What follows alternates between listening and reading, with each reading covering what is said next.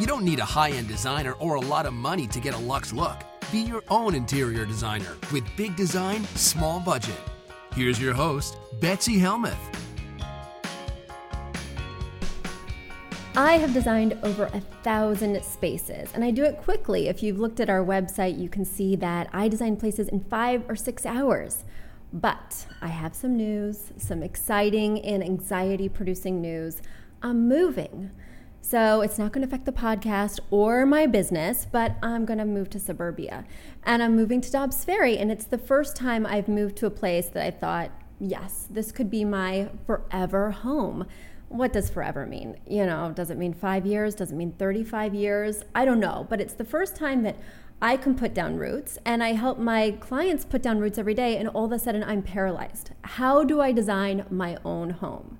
So today's episode is all about how an interior designer designs her own home. Whew, it's not as easy as it sounds. I'm Betsy Helmuth, and welcome to my episode Dream House. So, I have been struggling. Two months ago, if you would have asked me if I was moving out of Brooklyn, I would have said, You're crazy. No way. And all of a sudden, I went to a client's house in suburbia, and it was the most amazing thing I'd ever seen. I work in suburbia all the time, but all of a sudden, this one just clicked for me. I could see my life there, even though their life is there. Don't get me wrong, I'm not buying their house. I could see my life there. I could see my kids there. I could see me not stepping over toys anymore. They had a playroom. We play in like my entryway. It's getting sad. So all of a sudden, as I walk back from the client's house to the train because they were in New Jersey, I text the real estate agent that they used because you can look up their address, and I'm like, I want that house, even though they live there. And so I called their real estate agent on my five minute walk to the train. By the time the train came, I had listings in my inbox, and when I was on the train, I was like scrolling through them. Two days later, I was in their neighborhood looking at open houses. That's how it goes down.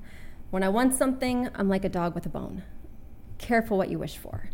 Two months later, I'm moving. I am moving to Dobbs Ferry and I am anxiety riddled because not only is it going to change my lifestyle, but now I have to design a house.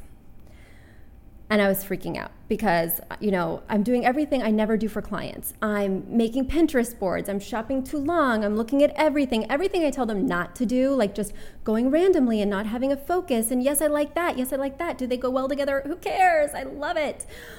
Uh, and that's not the way you do things. So I had to pull myself back and say, how do I work with clients? How do I design? That's what we're going to talk about today. How I design, because I do it every day, but I don't dissect it. And all of a sudden, when I had to do it for myself, I was like, Betsy, go to step one. So today I'm going to take you through my steps, how I reined myself in, how I pared down my Pinterest, and got focused on designing my dream house. So, step one is ask yourself who you're getting into a relationship with. And your new partner is the architecture of your home. So I looked at lots of different places. That house I fell in love with that was my client's, it was a Victorian. And I was like, oh my goodness, a Victorian. I've never been interested in antiques, but all of a sudden I was like, yes, let's get an antique credenza and paint it pink. I just wanted to embrace it because that's what my partner, the architecture, was going to tell me to do. I would have to go a little bit Victorian in my design. So when I was shopping for a house, I was like, only Victorian, that's what I want. But careful um, to narrow yourself down too much because then you're never going to find a place, and I wanted a place ASAP. So I settled on a craftsman. It's beautiful, it's wonderful. It's not my jam, right? I said to my real estate agent, no stucco. I don't do stucco, guess what, guys? My house is stucco. um, but it had so many other good qualities, and it's just like finding a person in real life. You can't just say who you want your partner to be and get it. You have to kind of see who you click with. And this house and I have amazing chemistry. So I am picking a craftsman that has stucco, and I need to bend what I want to what my partner, the architecture, wants because it's dominating it's no longer just an apartment, it's a house. And so I really have to pay attention to its architecture and design around that. So it has things that I like and things that I don't like, like this big stained glass situation. There's like stained glass everywhere, and it's not my thing, but I have to learn to love it. Just like when you have a partner in real life, uh, the things that you don't love, you have to sort of learn to work with. So that's the first thing. Ask yourself, what is the style of the house I'm moving into? Is it super modern? Is it a place in Williamsburg that's a loft with clean lines? Because then you want to skew a little bit more modern. I'm moving into a craftsman that has big chunky stained glass, colors that are already dictated to me from the stained glass, and I have to bend to that. If I moved into that amazing Victorian, don't worry clients, I'm not to I'm not to buy your house out from under you. But if I had moved to that house, I'd really be embracing antique style furniture and mixing it with other things that I thought were more fun and colorful. So basically ask yourself, what's the architecture? Step 1. Step two, you'll remember from my book. I had to go back and say, Betsy, what did you write in your book? Go back to your rules. And my rule is find an inspiration piece. So that inspiration piece is one item, be it a piece of art, be it a rug, be it a curtain that's multicolored, has a pattern. So, in other words, it has a style to it and it has a color palette, and that will give me the style and color palette for my room. In my case, I was forced to go with this stained glass and I really hate it. it's yellow and orange and red and green, and those are colors that just aren't at the top of my list. Like, I'm a blue girl, teal, purple. I'm a cool colors gal. So I'm having to rationalize that and use this stained glass in a way that is a compromise for me.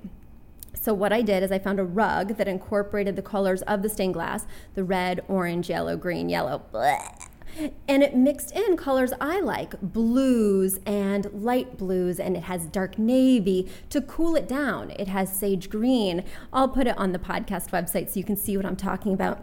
but basically, I turned the inspiration item on its head.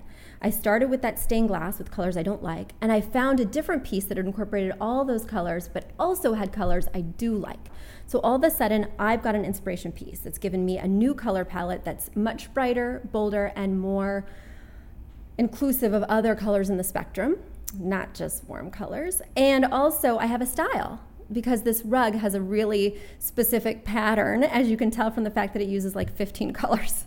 So there we go, inspiration item. So now I'm back on track. I'm dealing with this craftsman with a lot of stained glass. I'm working within the boundaries in terms of using it for my color palette. What's next? The next step is to pick my two word phrase. Again, in my book, again, I departed from it when I was pinning like crazy. What was I thinking? I should go back to my rules. So, a two word phrase. And the two word phrase is two words that you're going to use to sum up everything you pick up for your apartment or your home. The first word is the style word. So, what style do you want it to be? Do you want it to be traditional? Do you want it to be mid century? Do you want it to be beachy? Do you want it to be minimalist? Pick your style word.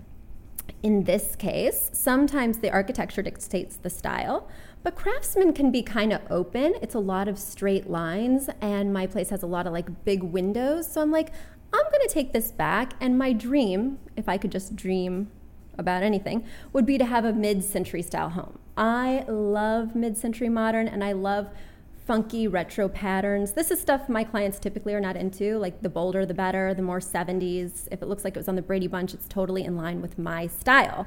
But that's not always sophisticated. So let's get back to the two word phrase and then I'll tell you how I make it sophisticated. First thing, mid century. I knew that's what I wanted to go for and I was going to impose it on this freaking stained glass mansion it's not exactly a mansion, but comparatively, I live in a small apartment.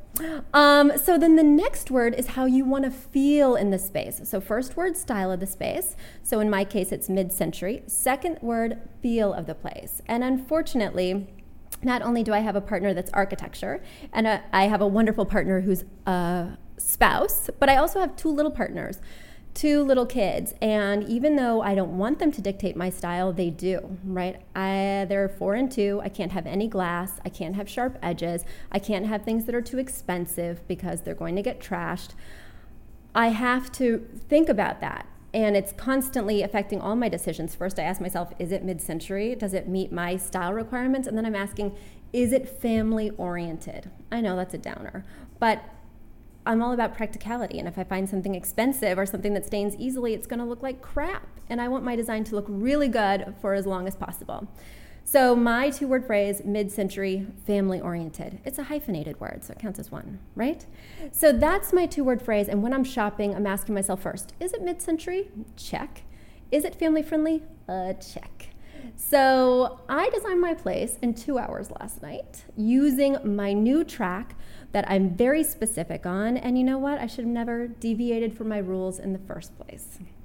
So that's a little tidbit about my dream house. I'm compromising, making it work, and ultimately no longer anxious about the furnishings, just about the lifestyle change. And that's a big change for me. So check out our website, which is bigdesignsmallbudget.com, and you can see my Pinterest board. I've taken out the crazy, so it's just the things that I love. And you can also see some images of my house and the horrible stained glass, even though I guess it's by somebody famous. That's what they said, so I can't rip it out.